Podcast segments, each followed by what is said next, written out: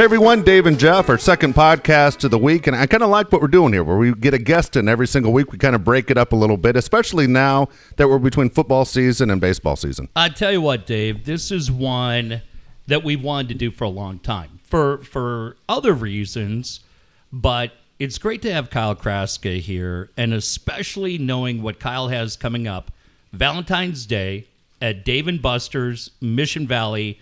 An incredible thing. Kyle, welcome into the garage. How are you, brother? It's awesome to be here. It's good to the see you. famous garage.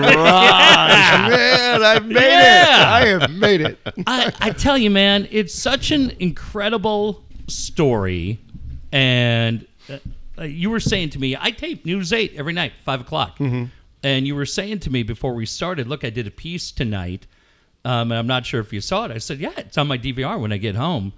But Kyle, I'm not sure if you remember, but four years ago, this coming Sunday, you had an unfortunate day, to say the absolute least. Did you say you're not sure if I remember? Yeah, I'm being facetious because that was the day we were going to book you. Yeah. But but let's just start there. Yeah. February 10th, 2015. Tell us the story of what everybody knows what happened, but from your perspective. Well, yeah. I mean, worst day of my life, right? I mean, Yeah. without a doubt.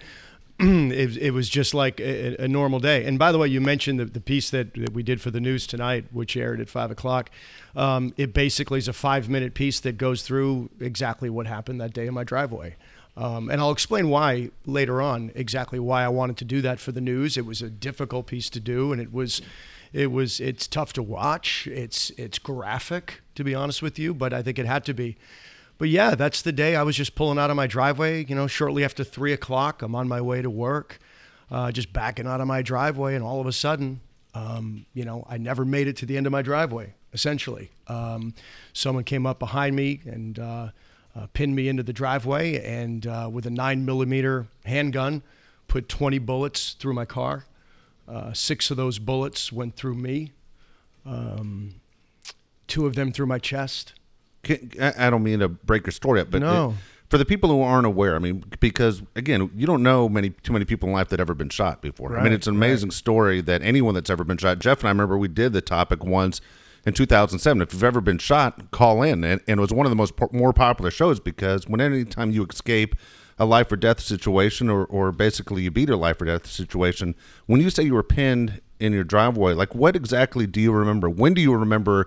you were being shot at exactly what was going through your mind as you said you're going to work you've been through this drill a million times Yeah, and you're probably yeah. just thinking what am i going to put on the radio on the way in Yeah, you know, you're backing out of your driveway, and then what? What I realized first, I heard sc- screeching tires, you know, um, accelerated engine, and looked in my rearview mirror and just saw a, a white van that that basically pulled right up to behind my car on an angle, obviously purposely Yes. to pin me to prevent me from getting out of my driveway. Okay, so I had no nowhere to go unless I went back forward into my garage. But I just got, stopped the car. I'm thinking, what the heck's going on here?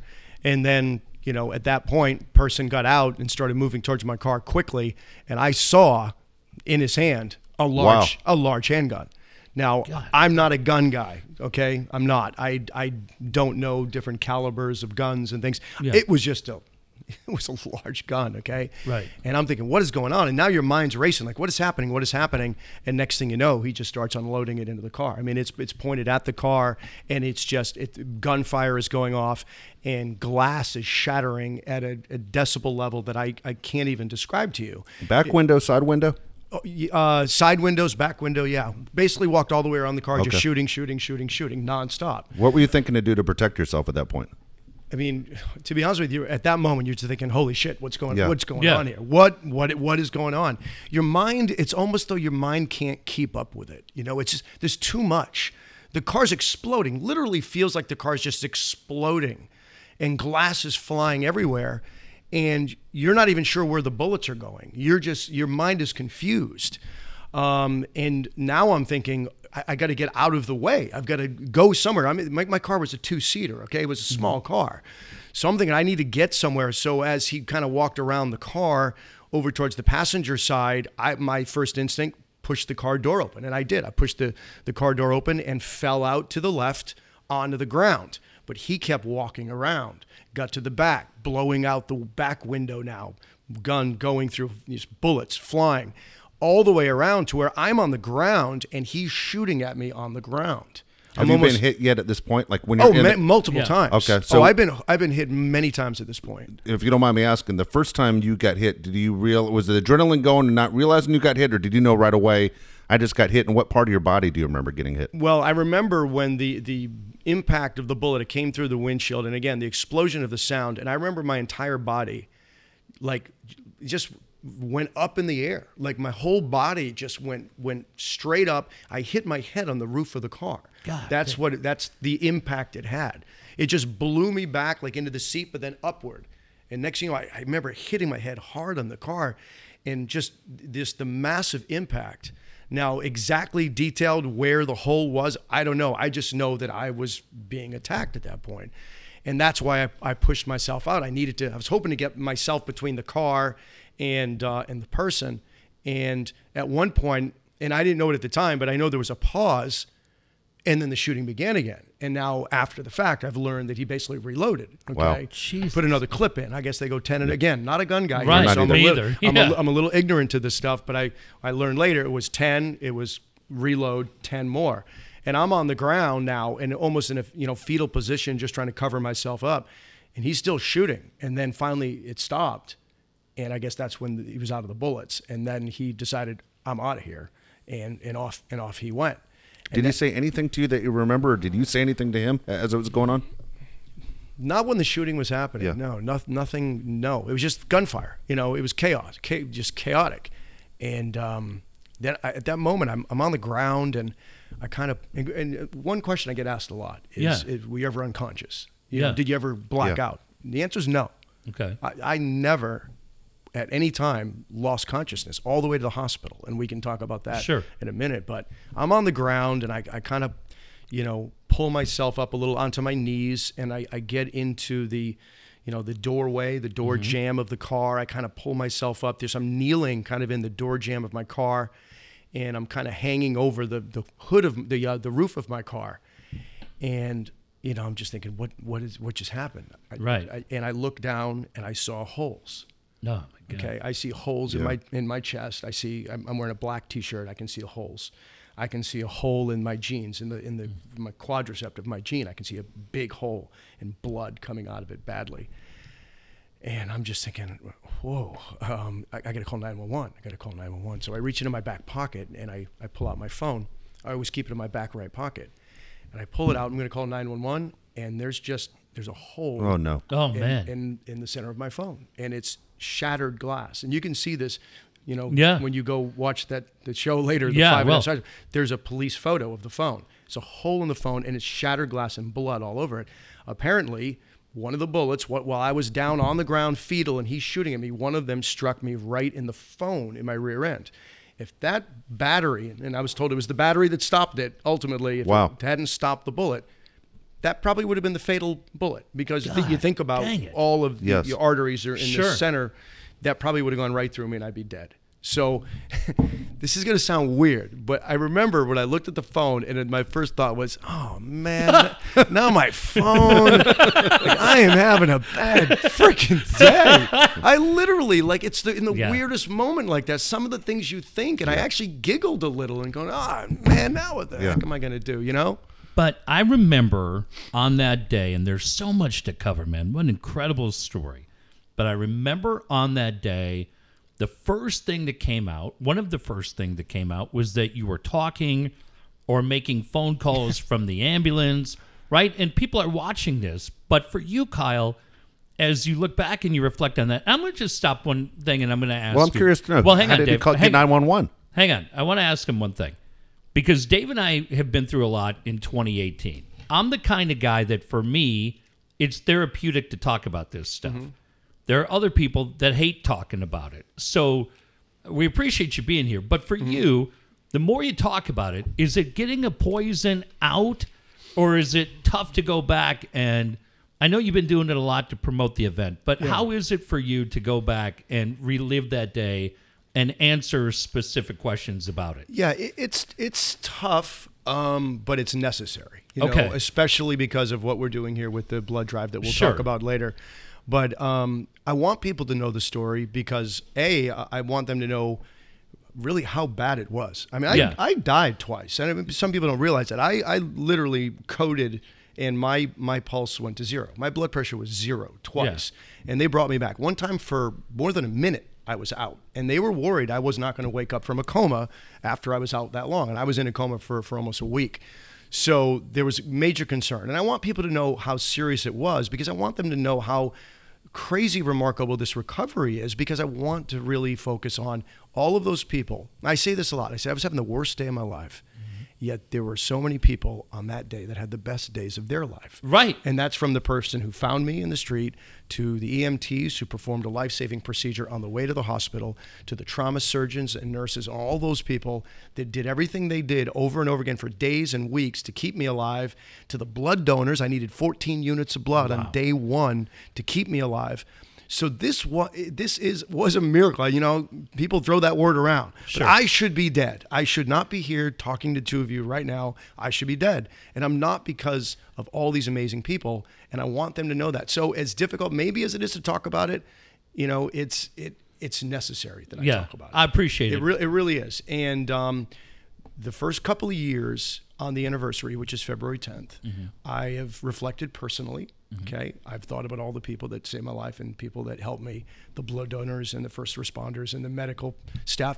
I've even driven from my car, from my house to the hospital, the same route as the ambulance. Wow. Same time, three fifteen, and I'll do that again on Sunday, by the way, which is the anniversary on the tenth. Um, I've I've thought about the people the whole way there. I've gotten there. My surgeon, Dr. Nasrallah, has met me there. Yeah. We've hugged. We've walked into the trauma room that I was in. I've I've laid on the table. He's he's leaned over to me, talked to me the way he did that day. Other people come in the room, the nurses and doctors. We all recap what happened, and then we we cry. We we we hug. We we we are thankful, and we we think about that day. So I've done that the last couple of years, and this year. I'm, I'm finally okay with, you know, let's take this thing public. And it means Yeah. talking about Yeah. it. It means Sure. talking to you guys and talking to everybody about it to let them know how amazing people were that day to save my life. And that's why I want to honor those people. I'm glad you're here. Dave's glad you're here, and and that's kind of what we have found is talking about those days. I hope it helps. I hope it Yeah, it yeah. helps because you're not just the two dimensional guy on Channel Eight that we see at 5:45 and 6:45 and and 11. Yeah. People that care about you, friends and family, and a lot of others, and hated to see this go through. You talked about pulling yourself up and thinking about your phone, but I'm just wondering from a mindset at that point, without any idea of what the next week was going to hold, did you feel like at that point, whoa, I made it? Or did you feel like at that point, man, I am in really severe trouble right yeah, now? yeah, the latter. Um, I, I knew I was screw- I was screwed. I mean, I, I, I saw the blood, um, I saw the damage, and with no phone to call anyone, and I live in a cul-de-sac, so Yeah. I, I look around at every house in the cul-de-sac, and it's quiet. Ah. Okay, it's three o'clock in the afternoon. It's three fifteen. There's nobody home. Right. I, I'm looking around. Please, someone Yeah. come running out of your house right now. Nothing. Zero. So I look over to the right and I look out to the intersection of my cul-de-sac, and I'm thinking, I need to be there. Okay, it's just like the mind just suddenly clicked into survival. It's like mm-hmm. I'm in bad shape. I have limited time. I'm bleeding badly, and I need to be over there. You know, and I'm thinking, okay, do I have the strength to get there? You know, I'm on my knees, and I I just started crawling. You know, I just I just started crawling out to that spot. And I'm thinking if I can get to that spot, to that intersection, that maybe someone will drive up the street. And it's not a busy intersection, okay? We're not talking about Broadway and, Mm-hmm. Sure. you know, Market and Fifth or anything Yeah. like that. We're talking a quiet neighborhood, suburbia cul-de-sac uh, meeting up with the, uh, another street. I'm thinking hopefully if I get there, someone will drive up the street and they'll find me and they'll call 911. So I just started crawling out there. And when I when I finally got there, I just kind of collapsed in the street and and looked down and up the street, just waiting, hoping a car would come by How long? quickly. Thank God. Again, Yeah. you know, and miracle number one right there. Um, look down the street and I hear I hear a car coming up like on two wheels, like screeching tires, same thing. Yeah. like zooming up the street, slams on the brakes about 50, 60 feet away from me. Person falls out of their car, prone position with a weapon drawn. It's an off duty police officer. Wow. Scott Bartolome. It's the officer, a friend of mine that I saw at the gym, LA Fitness, that morning. Damn. And we were catching up with each other. And he said, Hey, I got to go pick up my son. I got to go. I'll see you later. I said, Well, I got to get into work. I got a promo shoot. So I'll see you later. I go home. I get myself together, pulling out of my driveway, get shot. Same time, probably know, five, six blocks away, he is pulling into his driveway with his son. They're blaring music, rock and roll, and all this. They turn the car off and they hear bang, bang, bang, bang, bang. They hear the shots. He, being an officer and former military, immediately recognized that was a nine millimeter. Wow. Threw his son in the house, said, Don't open the door for anybody. He keeps his gun in his car. He says it's in a lock in his in a safe in his in his car. And he went looking through the neighborhood to find what just happened. And Damn. just as I'm crawling out into the road, he's flying up the street, sees me. I look over. He's got a bald head. He falls out of the car with a weapon drawn. I immediately recognize it's Scott. Yeah. I look down. I try to yell. Okay, I try to yell out to him, but because of the bullets that went through my chest, they went through my liver and my lung. So I had no breath, and I, I, I couldn't breathe, and I couldn't I couldn't exclamate. I couldn't yell out. But I just tried my best, and it came out something like, "Scott, please help me." And he heard that, and he said, "Where's the effing shooter?" Yeah.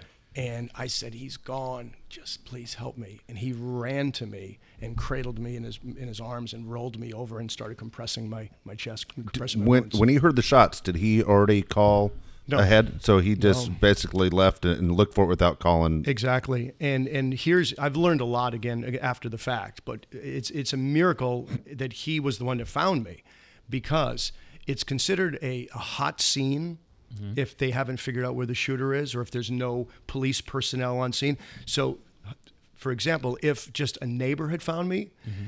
And immediately called 911 about a shooting, they would not have allowed an ambulance to come in and pick me up No. because they can't put an ambulance in danger. Understand? So they would not have come until police arrived and secured the scene, and I would have been dead by then. I never would have made it. So by the fact it was a police officer, he told them secure a scene. I'm on. I'm, I'm on the scene here. Send an ambulance, and he called 911 and, and got the ambulance there very very quickly. So you said though early on you were awake during the entire ambulance r- ride, Yeah. correct? Mm-hmm.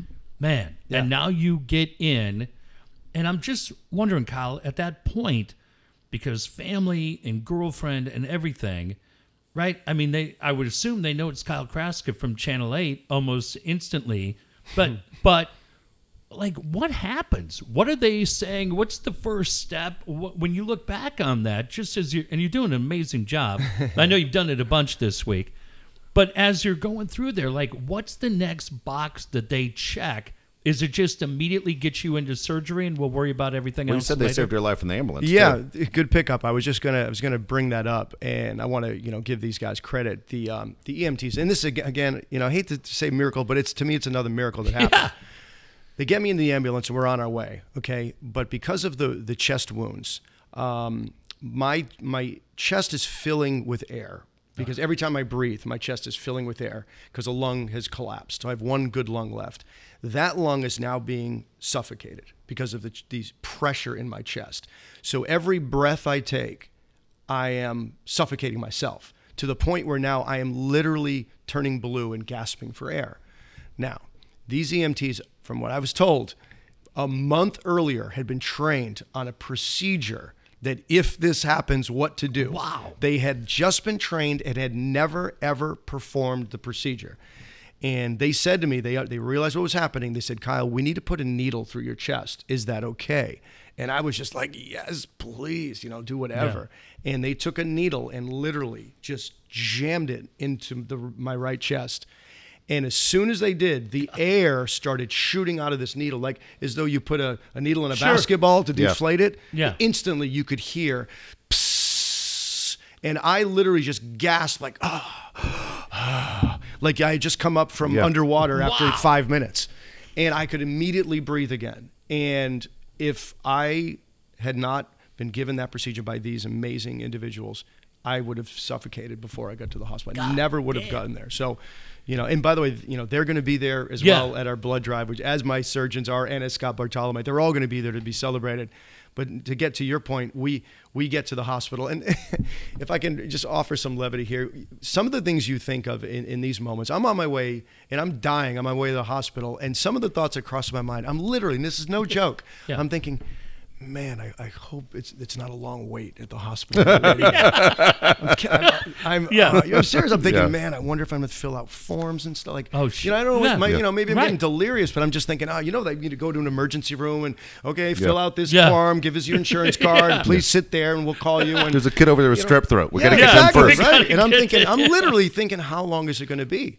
Well, I get to the hospital, and the and the ambulance doors fly open.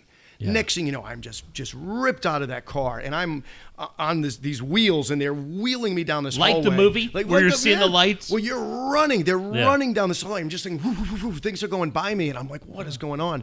I go into some room, and there's already like 12, 15 people in this room.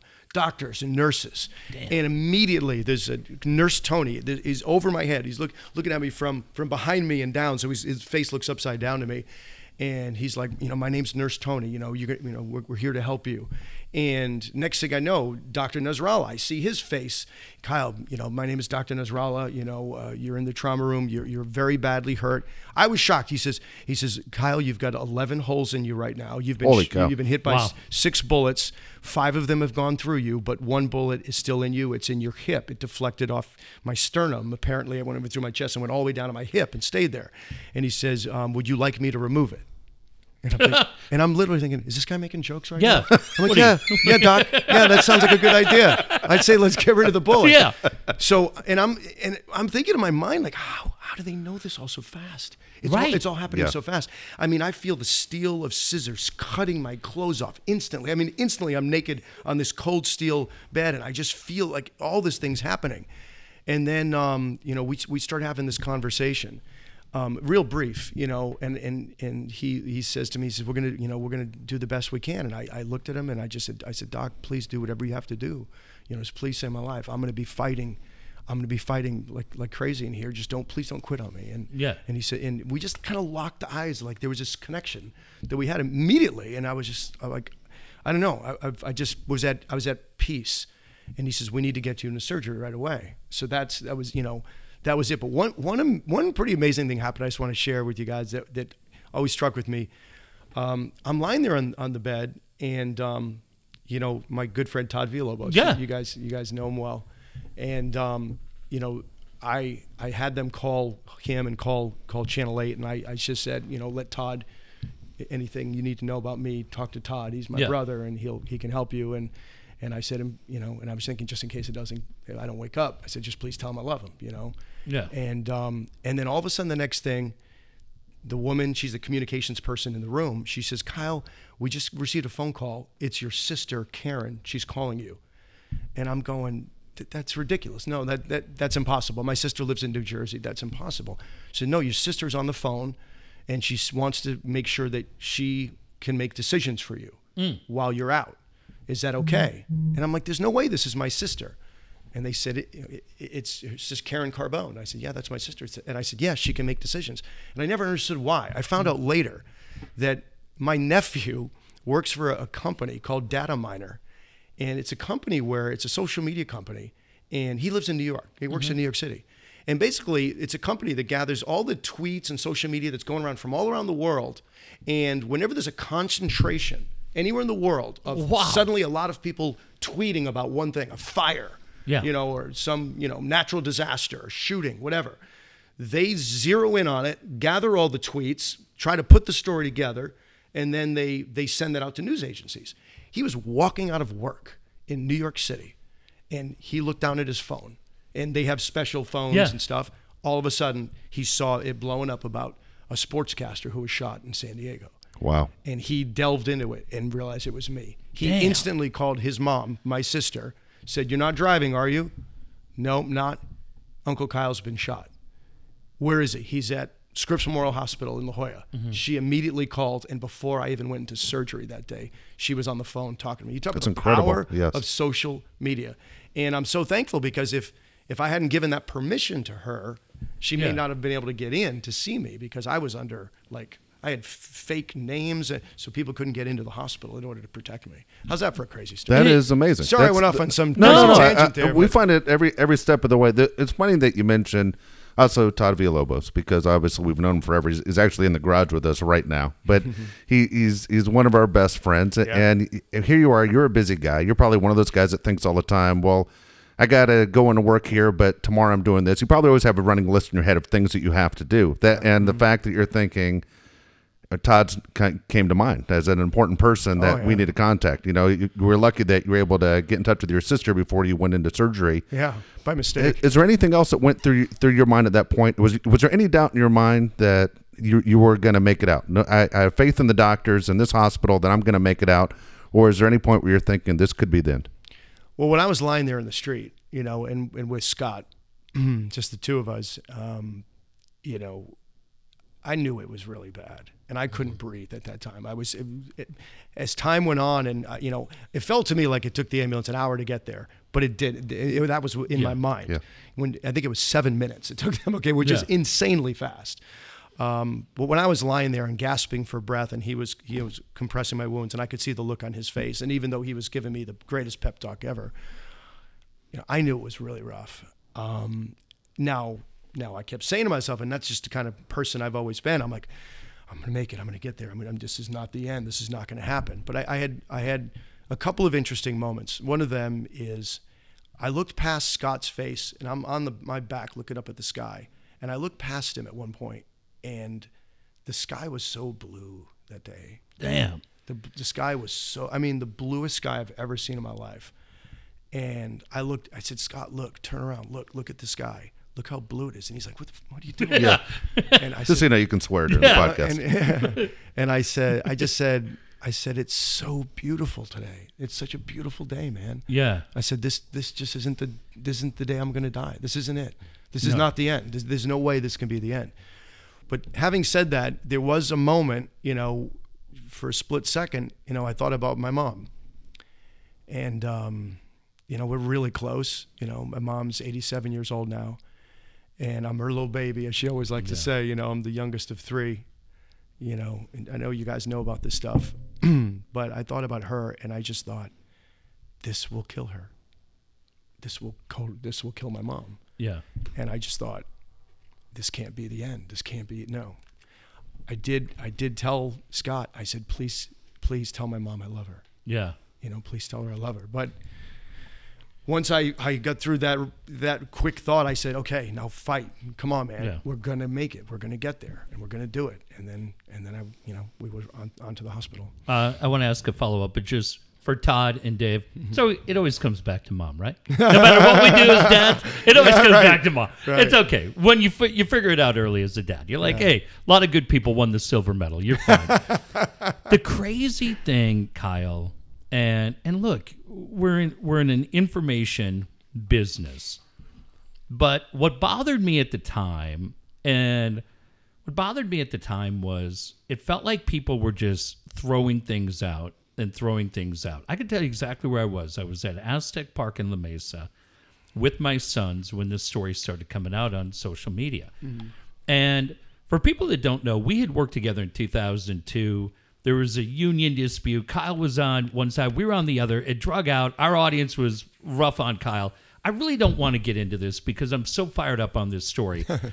because I will tell you what happened that day. This is what happened. And as I'm sitting there and I'm looking at this and thinking about um, all the different people that we know in media and how you walk out having done talk radio for 20 years and you walk out and in every radio studio outside of KFMB, it's an open lot. Mm-hmm. And there are people that watch TV and listen to the radio that are not of sane mind. And there are plenty of Yeah. times when you walk out and you don't, where you go, God dang, man, if it's something's going to happen eventually, it just is. And on that day that it happened to you, as I've said, Dave and I have been fucked over 20 more times in radio, a lot worse than anything had ever happened at KFMB. But like there are people when that happened, and I'm looking at this and I'm thinking about Todd and I'm thinking about all the people at KFMB and thinking about you, and people are like putting jokes on social media. Yeah. They're putting jokes. They're like, "Hey, where are Dave and Jeff?" And and I'm like, I'm like, dude, like this guy. Yeah, I'm like, just- fuck you. Look at John Howard. Yeah. He has something to gain. But I'm just kidding. so, but the one thing that happened was because of the KFMB stuff. Dave and I said, "There's no way we can cover this story," and and what we said was, you know what? Out of respect to Kyle and his family and his friends, let's not cover this story. Yeah. Exactly. So we went on the air the next day at thirteen sixteen. We said, you know what? Um, yeah, we're on opposing sides of a business dispute. Nobody wants to see No. a good dude get shot. Kyle's a good dude. And we said, out of respect to him, his friends, and his family, that's all we're going to say. We wish him a speedy recovery, mm-hmm. and we're not going to get into it. But for you, I just remember when you came up, we saw you at the All Star game, at the Home Run Derby. Yeah. And I tell you, man, this was one of the coolest things that's ever happened. And you came up and you said, "Hey, you got a minute?" I was like, "Holy fuck, you're walking!" Like I could not have given a shit. I'm like, "Yeah." And you just said, "Hey, man, I appreciate the way you handled it, and I hope bygones can be bygones." I was like, "Dude, they're done. Yeah. Tell me the story." And it was a great two days for me, man, to hang out with same. you on the Western Metal Building. Yep. During and for the home run derby. right home run derby, and I think We saw you on the field also, but Yeah. remember, Jeff and I both were number one. We were very happy to see you yeah, because we knew it was a miracle that you were there. Mm-hmm. Yeah. Two is you, you were still very thin. You were oh you my were god. very weak. I lost 18 pounds. and you looked like you were doing everything you could to, to get your strength back even then. The Yeah, fact that you yeah. even showed up to that event and were working again was absolutely amazing. But the the idea that all three of us were together, it meant a lot to us. Maybe it meant more to us than even to you because I know you probably went to a lot of people that you were just happy to see that you were alive. But Right. for us to see you, it, it meant the world to us. No, it, it it really did mean a lot to me, and I told Todd this. You can ask him off uh, off mic. Um, I told him about when we hung out, and it, it meant a lot to me because, uh, you know, what happened back at KFMB, I it, it upset me. You know, it, Yeah. it hurt me personally because I really liked you guys a lot, and I always did, and that never changed. And you know, um, like you said, we were on two different sides of a, a business thing, and that's never fun for anybody No. because you know one side always seems to win, right? Whether it be an election or whatever, and it's one side, and then one side's disappointed.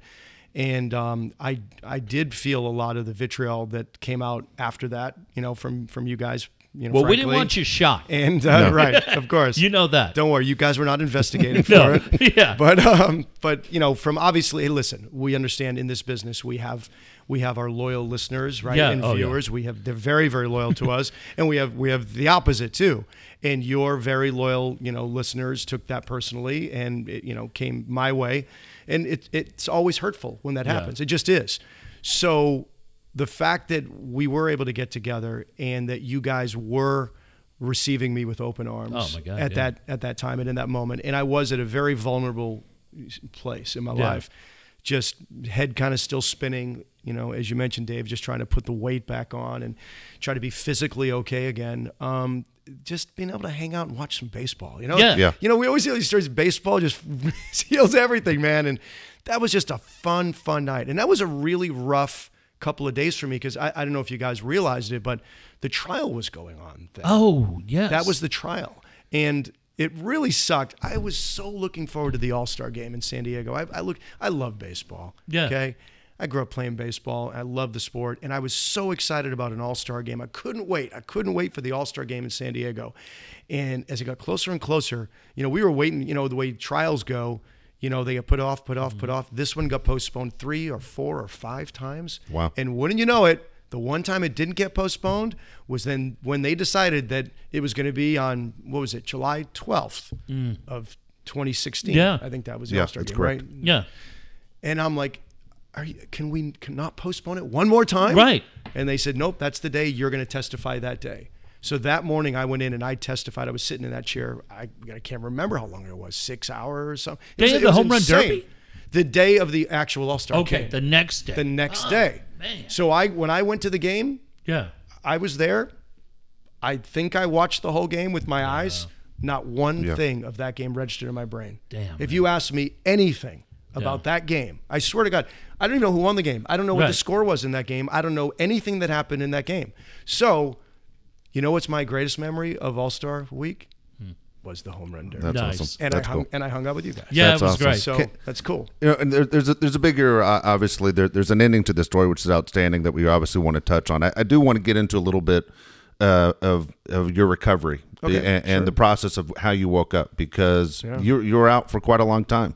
Yeah. and there was not wasn't just a San Diego story, which was huge, and the respect from the other TV stations in Yeah. this in this city Yeah. to you. I, obviously, everyone's competing. You know, everyone wants to beat Channel Eight and everything else, but there was uh, it was a number one story on every station, and it, and it was a not only sto- in San Diego. That- I mean, exactly. you know, that was one of the scary parts. Not to go on a tangent, but you know, when this all went down, I had purchased my, my, my mom and dad were very, like I said, we're very close, and I have a Slingbox. You guys Yeah. familiar Yeah, with of that? course. So I did that because my mom and dad always missed watching me on TV. So I got a Slingbox so they could watch Channel Eight oh, in Massachusetts. Yeah. So when this all went down, and my sister again was the first to find out. Well, guess what? My folks were getting ready to watch the five o'clock news on February 10th, Wow. 2015, and they would have had a heart attack Yeah. if they watched. So my sister was like, "Oh," told my brother who was closer, drive to the house, tell, make sure they do not watch the five o'clock news. And not only there, my sister jumped on a plane in New Jersey and started flying. She said she was on the plane and on the TV on the plane. It was on every Holy cow. every broadcast. Damn. Everyone on the plane Yeah. was talking about it. So it Yeah. was, you know, and you know, my family was being called from the Today Show, from Good Morning America, from everybody. Yes. So it. Sorry to go on a tangent. No, but this yeah, is it was- exactly where I wanted to it go. was a national story, but obviously very much focused here in San Diego. And you know what? At the same time, you know, it, not only was it a news story, but think about it: the people that are reporting the story, not just in San Diego, but as you mentioned, Good Morning America, Today Show, whatever. Yeah.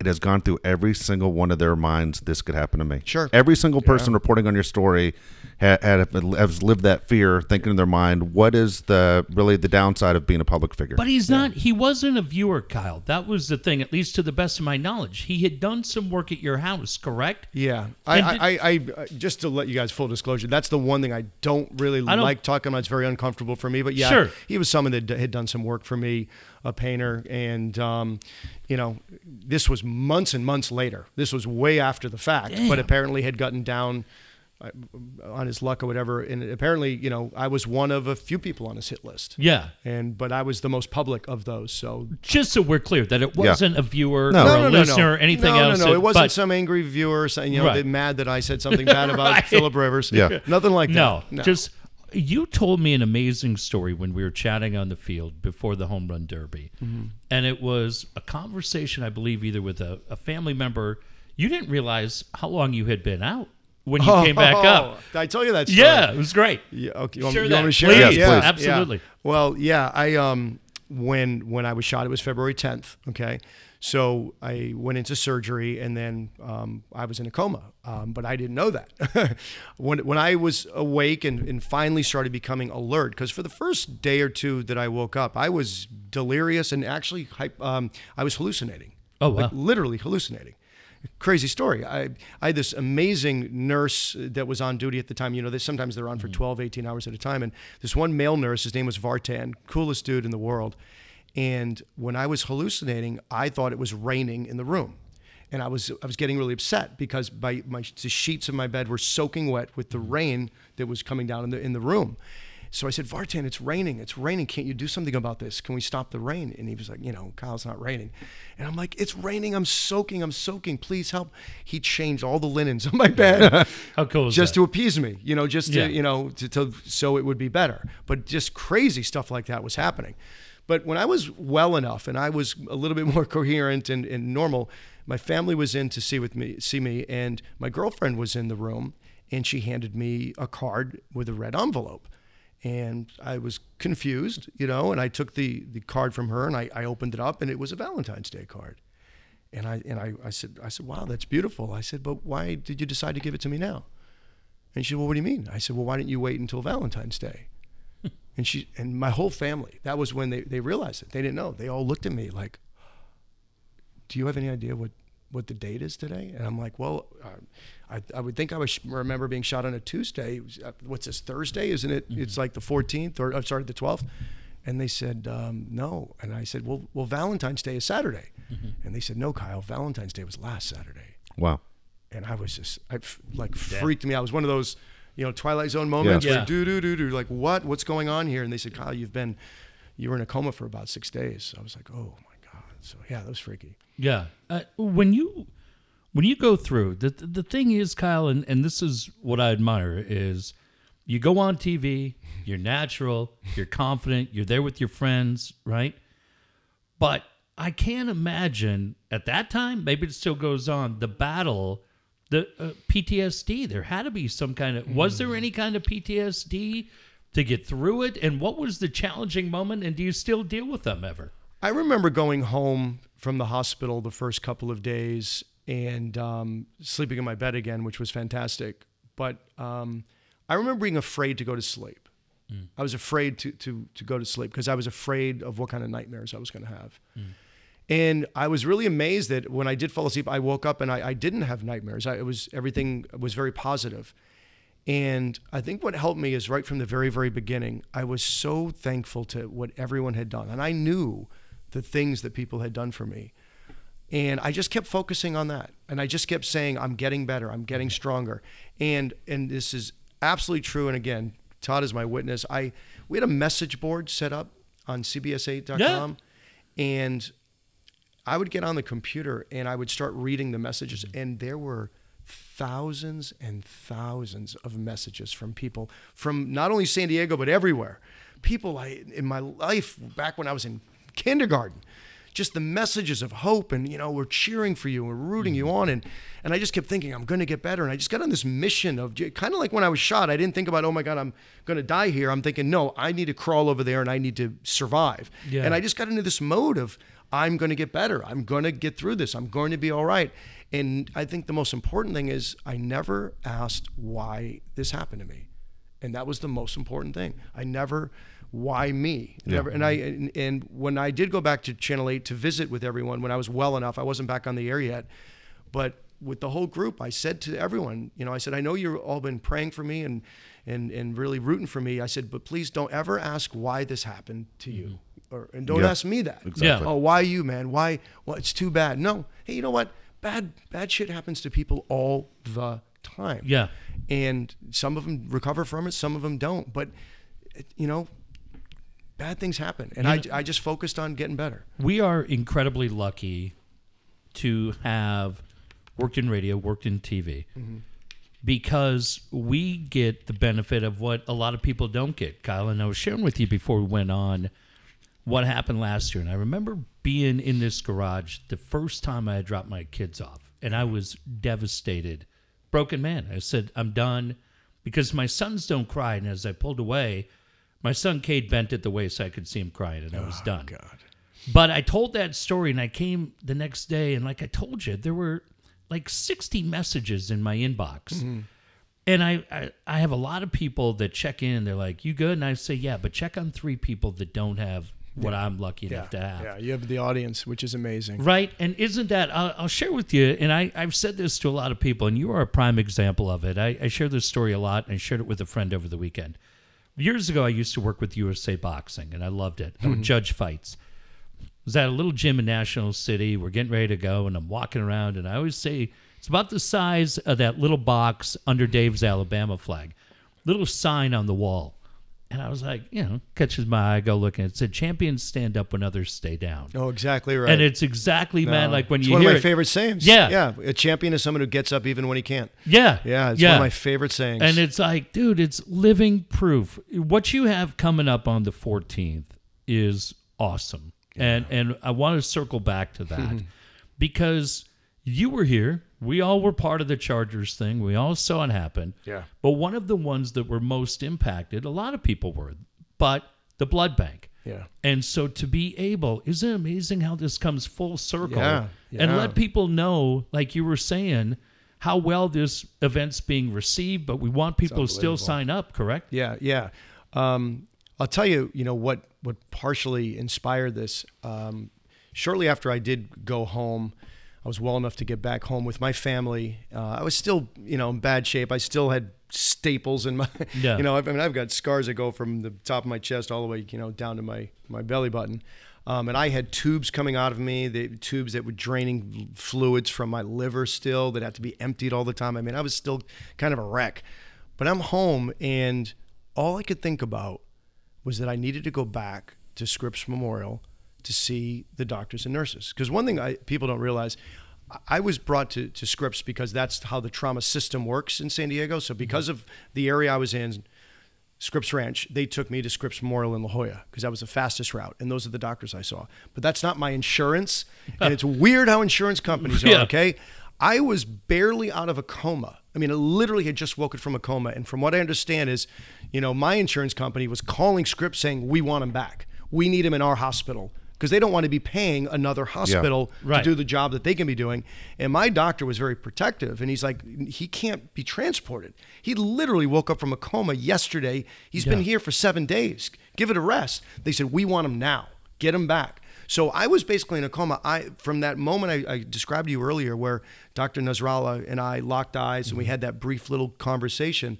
I never saw him again next when I became alert after the hallucinating and all that, I was in a Kaiser ICU room. Wow. And one funny sidebar is all of the media didn't know this. They they transported me in the middle of the night in an ambulance so that no one would see it happen. Yeah. So all the media, when Yeah. you're watching live shots on TV, Yeah. they're all camped out in front of Scripps uh, Was there Memorial. some, was there some TMZ moments for you, even locally? Were people trying to get Oh, absolutely. shot? Oh my God. Damn. They they had they had a secret. I was under a secret name. There was a secret password to get in to see me, and only four people were able to get in to see me. Four mm. total. They wouldn't allow Yeah. any any others. So Todd was one of them. I mean, Yeah. just him and a couple of close family members. But it was funny again, funny after Sure. the fact. To see all these reporters camped out in front of Scripps, Scripps Memorial with the live trucks. We're live here with Kyle Kraska is behind us inside of the ICU. And no, he wasn't. Yeah. He's over at Kaiser. I wasn't even there where they Wow. thought I was. So, um, so yeah, so I, you know, I woke up over there, and then I ended up going home. But I had not seen Dr. Nasrallah and Nurse Tony and all those Mm-hmm. people that saved my life Yeah. you know, it literally saved my life. I remember like waking up in Kaiser and there's a doctor there and I'm still delirious. And I'm like, Doc, thank you for saving my life. He goes, No, no, no, it was nothing. I go, No, it was the everything. He goes, No, it literally was nothing. Like we we weren't the guys. It, was, it wasn't us. I'm hugging him. Yeah, I'm Yeah, kissing him. thank You. you. saved my life. You're you know. Yeah. He's like, it wasn't me. No. So um so when I got home, I, it was very, very important to me to go back. Yeah. To go back to Scripps. And I kept telling my family, and they're like, Kyle, relax. Will you just chill out? You know, get better. No, no, it, today, today. So literally 10 days after I was shot, I made them drive me over there. Wow.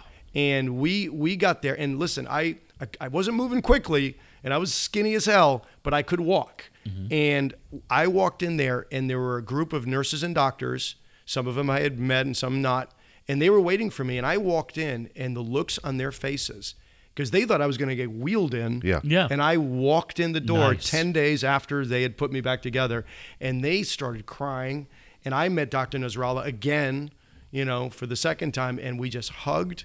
And it was an amazing, magical moment that we, we, and it was incredible to me because so many of them said to me, they said, you know, it's really cool that you came back because, you know, no one ever does. And I'm like, what do you mean? They said, well, you know, people come in, we fix them up, they move on to ICU, then to a regular hospital bed, and then out, hopefully, if they're okay. That room where it rains inside. Exactly, that raining room, the Rain Man room.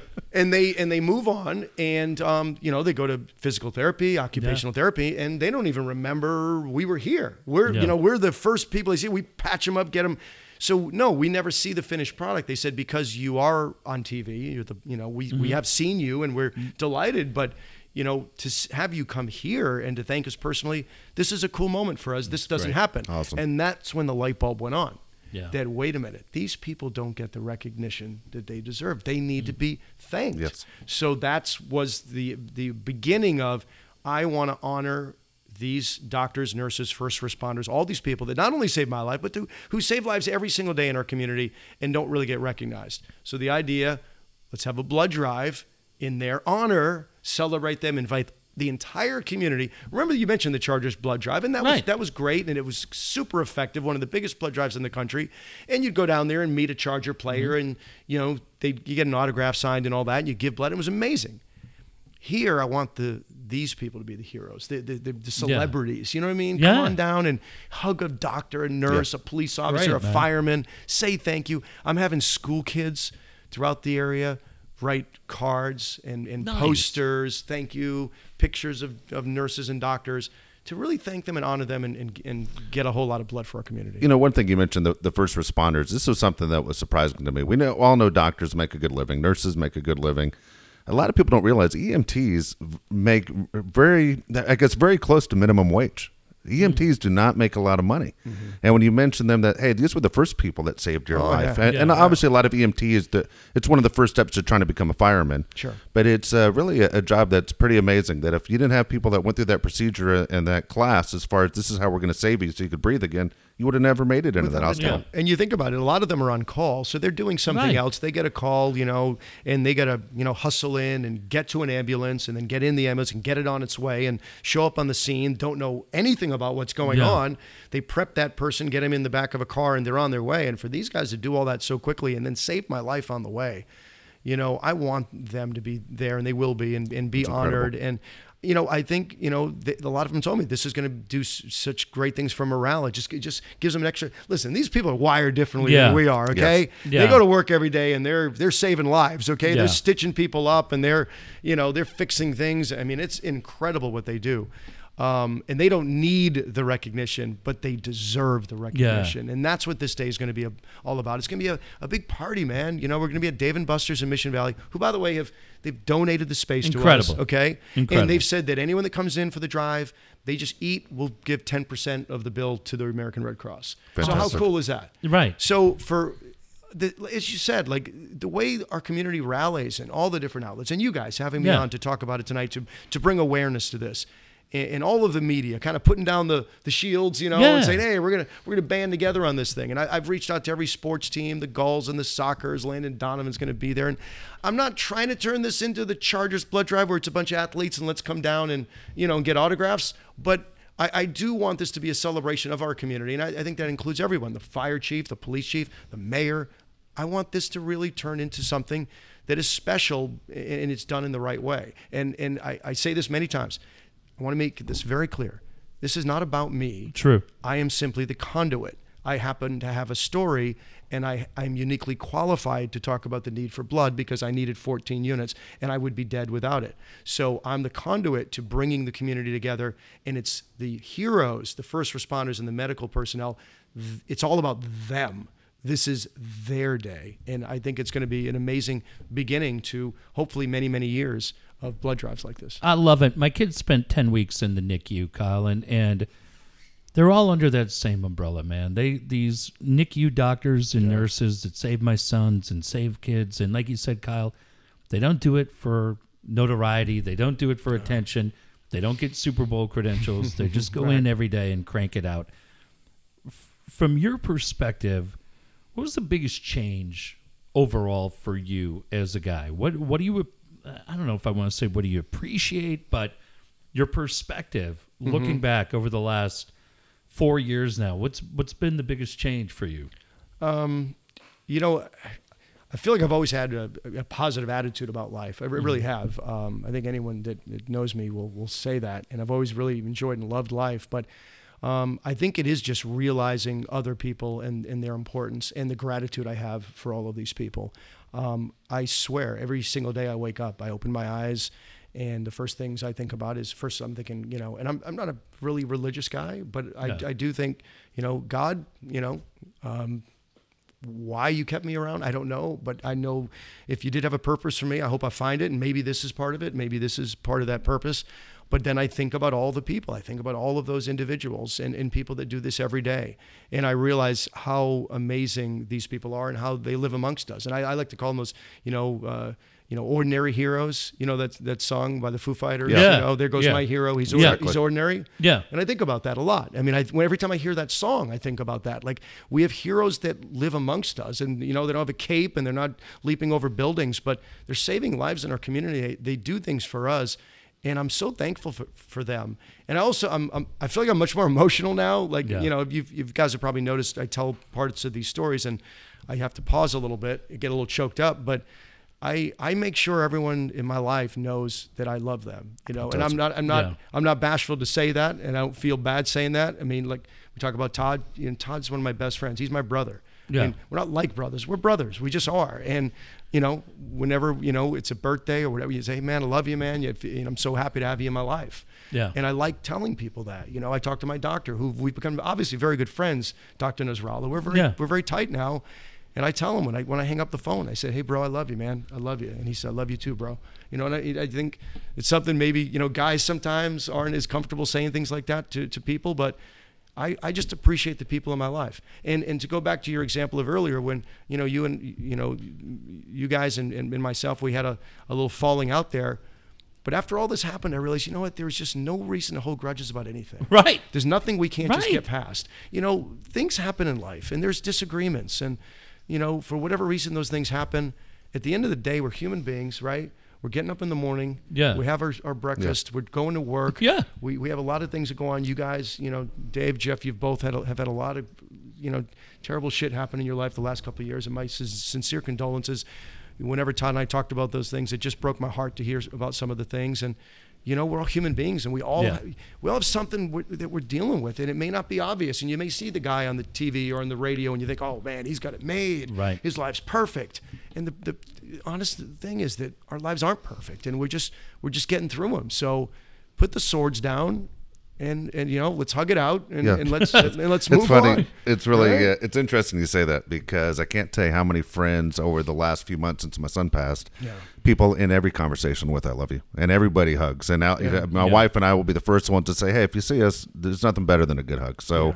It's uh, exactly right. Something that you look at, I think, as a guy, especially the way a lot of us were raised, it's just something you just don't say very often unless it's an immediate family member. Mm-hmm. Yeah. But when people on the phone with you that care about you and in every conversation with "I love you," man, it goes a long way. Yeah. Yeah. We're we're, uh, we're glad you're here. man. Absolutely. Like I said, In I- I both got- cases. I got a I got a huge yeah. A couple of weeks ago, when when Lobo reached out, he said, uh, "Hey, Kyle's got this blood drive." We're like, "Yes, get him in." Yeah. And you know, uh, one other one too. Dave mentions it. We lost Dave's father. Yeah. We lost Dave's son. We also lost C.S. Keys, who Yeah, was a very close friend. Yep. And I say to my sons every day, I go, there are no guarantees. There are no promises of tomorrow. So yeah, when you every conversation with my son ends with "I love you, I love you too, Dad." Yeah. The other day, man, we're at a USC game and they're 11 and they're growing. Todd, you get it. Dave, you get it. They're growing like a, you know, they don't dress up as Iron Man anymore, right? It's all NBA. and I look down and my son has his arm interlocked around my arm, and for a minute he was still my little boy. And i'm like trying to take a picture of the whole thing. Never be ashamed of that. I think it's a fantastic thing. Uh, it's february the 14th at dave and buster's in mission valley. And I, I sincerely mean it. I was severely concerned. Dave was concerned about you that day from that day. To see you at the all-star game and to have you for everybody who wanted a piece of you that day and a lot of people did for you to seek us out meant more than you'll ever know to us. Mm-hmm. And I couldn't be more sincere when I tell you there's nothing about in the past that matters. What matters is today. I live my life, Kyle, with no rear view mirrors, brother. You are welcome here way to be. each and every day. It's a pleasure, man. Stay healthy. And I can't believe you didn't say shit about that Patriot win. are you torturing? Hang on, I can't let you go. I, are you just, just tell me you're torturing Cecchetto, who is the nicest guy with the most idiotic Laker trade proposals to get Anthony. Right, Da- I right, just told him take your. Twitter account down. Yeah, yeah. Carlo, Carlo is he is passionate. idiot. He is passionate beyond it. He looks yeah. so sad, a Yeah. broken man sitting in the newsroom. Yeah, I liked I liked how I saw that you liked my tweet in the morning where I said you're going down, Cecchetto. You're going down. See now I tried to make a bet with him. I tried to make a bet. I said, listen, let's have just a fun wager. We can Yeah. do something on TV. I said, what do you say? The loser um, has to do as many push-ups as the the total score of Yeah. the game. Oh, there you go. Let's do it. Let's have some fun. And because I didn't think he could do, you know, 50 or 60 push-ups, so um, he wouldn't do it. He wouldn't. He wouldn't give me the bet. Um, and then, of course, the you know total Yeah. score ends up Yeah. being 16. You could handle that. Yes. So unfortunately, we didn't have a bet on the game. But uh, How about that picture was- of him yesterday in the newsroom, just yeah, sitting there, yeah, just sitting there. like there the loneliest himself. Rams It looked fan. very sad. It was and when pathetic. you're when you're waiting for your team, your team's not been in the Super Bowl in forever, right? And then all of a sudden, you're just waiting for that one score that you can jump Yes. off the couch and celebrate that touchdown. You know, and unfortunately, the only touchdown the Rams have had lately was when their plane landed in L.A. And that was morning, great. You know. did, did you see the Raiders right away? Mark Davis says just a reminder. As soon as the game was Said over, to Sam Farmer. yeah, to Sam Farmer that the Los Angeles Raiders are the only team to win a Super Bowl in LA. Just want to remind everybody. Oh man, Kyle, you're the oh, God. greatest. Well, But, thank- hey, thanks. is this going to be an annual thing? Oh, absolutely. Good. I, Great. I, I met with the Red Cross today, and they're ecstatic about the response. And again, I want to thank everybody out there listening. The community has come. We we have booked the day solid. Machado or Harper are both going to be there. Neither, Ah! at least not as Padres. Yeah. Um, but but they we've booked the whole day. But that means listen, even if you can't give blood, you can come down have lunch. Right. You can again, ten percent of the bill will go to the American Red Cross. But just come help us party, man. Come Yeah. help us celebrate. Come, Right. just come hang out. We're gonna have a fire truck there. We're gonna Yeah. have police squad cars there. We're gonna have all these first responders. Come on down, thank them, thank them for what they do, and be a part of the day. And this will be the beginning of a much bigger drive. Ne- next year, I hope that we're renting out uh, SDCCU Stadium. And what time? That's Tell awesome. people one more time. All day, 8 a.m. to uh, 8 a.m. to 6 p.m. Oh wow, 8 a.m. to 6 Fantastic. all day long. Just stop by, swing by, say hello, have some fun. By the way, I've got a lot of information on my Facebook page, Okay. uh, which is Kyle Kraska CBS 8. It's the you know my my Channel 8 page. Um, even if you can't be there that day and you still want to give, there's a I've got a link on there. It's called a Sleeves Up campaign. You click on the link, you pledge your your your donation to our drive, and then you can give anywhere. You can Yeah. give any, you can give in you can give anywhere in the country Oh, if you want. You can be- I've got friends that are donating in Massachusetts, New York, Florida, you know, and they've just pledged their donation to our drive, and then they're going to go give anytime in the next week. Well, it's a great thing about this podcast. People listen all over the world Yeah. and do it and go out and do it. Find that local.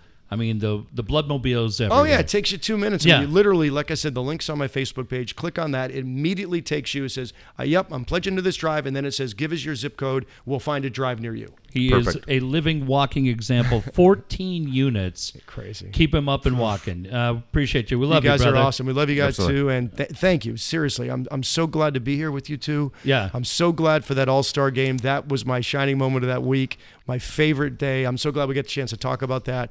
And you guys are awesome. So so thank you for being open minded about this. We've all been through a lot of crap, and I'm so glad that we're friends. Now, are you going to take this show from us too? Or- oh, what the hell just happened there? I told, Ouch, I, ouch. I, I set it up. I told Dave, I go, I got to get him. You know I'm fucking with you. It's great to see you, man. All right, man. You're the best. You. Look Take at Dave. care. Oh, Dave's like, yes, he did it. It was such a nice moment. That's Rams why Jeff will never get a job for Homer. we'll cut that out in the editing room. oh, you're the best, Thank brother. you, Kyle. All right. All right, so we said goodbye to Kyle. We're going to uh, wrap up the show. Actually, just so you know, we're doing the show uh, obviously on uh, Monday night. Kyle's hosting the news in about Yeah. an hour and a half that he has to be on. So it was great to have him here, and, and obviously just a miracle that he's alive. You know what was cool too was anybody who knows this show knows there's a lot of history between us and him from the KFMB and the union deal and the whole thing. I just I say to my kids every day, Dave, there are a million people that would change places with you to have your problems, the whole thing. And I really tonight felt like it wanted to be about the blood drive and his story. I just I didn't feel like crying the blues about the union and anything else because people are like, oh, shut up. Right? It's been Yeah. 17 years. But what was cool was when the mics went off to just kind of have the chance to go, hey, here's where I was coming from, here's where you're coming from. And you just go, fuck, man, everybody's cool. And that's the thing. And, and, you know, what I said to Kyle off the air was on the day that he got shot, there was a lot of shit said on social media about him.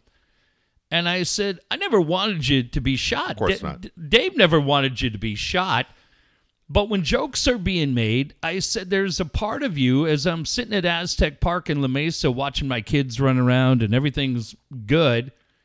I go, there's a part where you go, God damn, man, did I did I light that match? Did we light that match to to get people? And and I said to him tonight, he was talking about other people who had ripped him around town. He'd go golfing and, and people would say, Hey, you know, I met this person. They said you're a real asshole. And I said, Kyle, I did that shit too.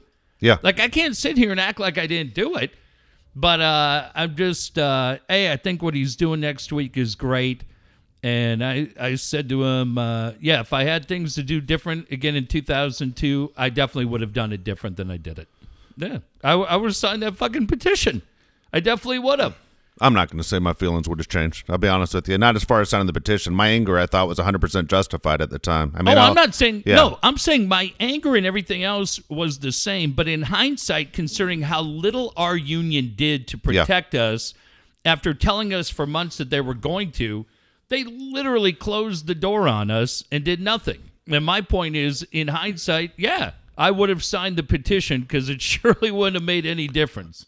No, it, I'll, I'll say this, and I don't want to. Obviously, this is a topic that I think obviously you and I care most about. But I remember when the whole thing came up, as far as signing the petition, not signing the petition, and just so people know, the union in San Diego sucked. It always did. The I after, told the after, and SAG. that in San Diego, it sucked. The one in LA paid me great. I know uh, other people have not had the same issues I've had in LA, but in LA, I was doing sports updates, making thirty eight dollars an hour Yeah. for talking two minutes an hour, doing jack shit. I wasn't doing anything. I couldn't believe what they were paying me. But the union went and said, "Hey, this guy's been underpaid," and they got me all this back pay. Um, but I remember my wife and I talked about you and I talked about it a lot. At the time, you weren't married. I just had my my second son, and we just bought our first nice house. And and I was like, look, if I sign, everything stays the same for me, and, and I'm still doing a show with Jeff every day. But there are a lot of guys in that building that I'm afraid if they lose their jobs, I'm not going to look myself in the mirror. Right. And uh, truth be told, it probably wasn't. It wouldn't have been the difference of you and I getting people fired or not. But we wouldn't have known that. You know what I mean? We would have seen Hank go out the door and Ted go out the door and Frank Anthony and all these other guys and thought, Yeah. was that our fault? Not knowing that it probably really wasn't our fault. But I probably would have blamed myself for it for a long time. Yeah, they made him. They made him the face of it. Yeah, they sure did.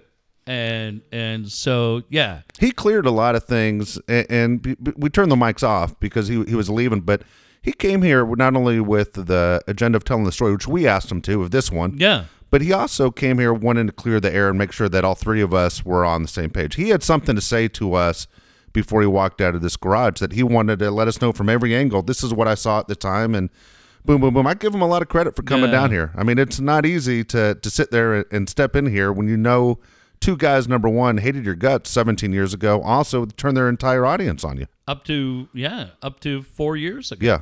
I mean from 17 for 13 years uh we our audience really gave him the business. Yeah. uh, and and gave it to him but when you hear it from his perspective and you go yeah that's the thing. But but just kind of like i said i i said to him before i left um I said, you know, when he came up and he seeked us out at the All Star game at the Home Run Derby, and just kind of, we had a brief conversation. And he was just like, hey, man, can bygones? And I was like, yeah. yeah Because I said to him, you could have just as easily, if I said, hey, you okay? You could have said, oh, really? hey, man, I'm fine. This is not a conversation I want to have. And I go, you'd have been completely justified in doing it. So, yeah, look, the, the the main thing is the blood drive's coming up on the 14th. It's not about Dave, it's not about me. And Kyle said it throughout the night that it wasn't about him. But I know a lot of you know the history of the show and and it would be really Dave, it would be like if my ex-wife came down here. I don't feel like there's stuff that I need to talk about on the divorce. We talk about a lot, but that was an incredibly personal time for the three of us and uh, and and I, I'm not going to apologize that some of it had to be set off the air. yeah Yeah, like there's just some stuff where you go, hey, but uh, but I dig him. I appreciate him coming down here. Like I said, he goes, ah, you guys have lost your edge. You're getting old. I go, fuck no. Bring up management at other radio stations. We'll go all day long. But uh, but yeah, man, it was, it was crazy. And then I broke the Steve Garvey plate. yeah you did broke the fucking steve garvey I plate I just admitted it. yeah well you Well, why admitting is it it doesn't over bring it here? back it was perfect it was set up right next to a padre helmet. It helmet could have been right there by the lamp. Nobody bumps it there. you chipped it two weeks ago and then you broke it just now i can't I, get I'm over it looking down. Hang on. the padres will never win now they'll never win again Look how Can you sad imagine this is. if it is the thing that turns that turns the Tomorrow, table? Machado and Harper Yeah. sign That is sad. because we broke the carf plate. Yep. I'm gonna take it. and I'm gonna smash it in the driveway with a hammer. Look how sad that little SD is. It is very sad. I'm just gonna. I want you to it- put that in your wallet. cut myself. Um, before we get out of here, what's the craziest thing, craziest part of that story for you? From The- Kyle. I'll be honest with you. The part that stood out to me the most was his mother. When Right. and, and just because of what we got, we, we've gone through, what our family's gone through. I mean, Right. we're, we there are days for us that are so much worse than other days, and I can't explain why. I just don't know why. I mean, it's you know, pain is pain, and you, you hear stories about people that lose a kid, and then when I'm sitting there and he took it from his mom's point of view, and for example, my wife couldn't go to work today, you know, just couldn't do it. Just today was just a bad day. You know, Yeah. I've had a lot of bad days the last two or three weeks. I can't explain why, but to sit there when he talked about his mom, and when he said that, and her little boy, I was like, dude. Yeah, I know exactly what, what you were talking about about how your mom and, and last thing you want is his mom to suffer. Right. And and that's the thing where you look at and I'm just hearing that story talk about everything that he's going through. And you're like, well, let's just put the e brake and be like, so what was up with that? That's why. Yeah. It's like, dude, this is what really matters. Uh, I thought Dave when he was taught. I mean, just amazing stuff. When you're talking about, hey, Kyle, I gotta, I gotta jab this in your chest, Yeah. and the air coming out. And I don't know, man. I, I just crawling to the street. What is that feeling like? And just, and I thought too, you know, we we wanted to make it clear it wasn't a viewer, it wasn't a listener, but you respect the fact that he says, "Look, man, that's just one guy I don't want to talk about." Yep. And I I can't even imagine.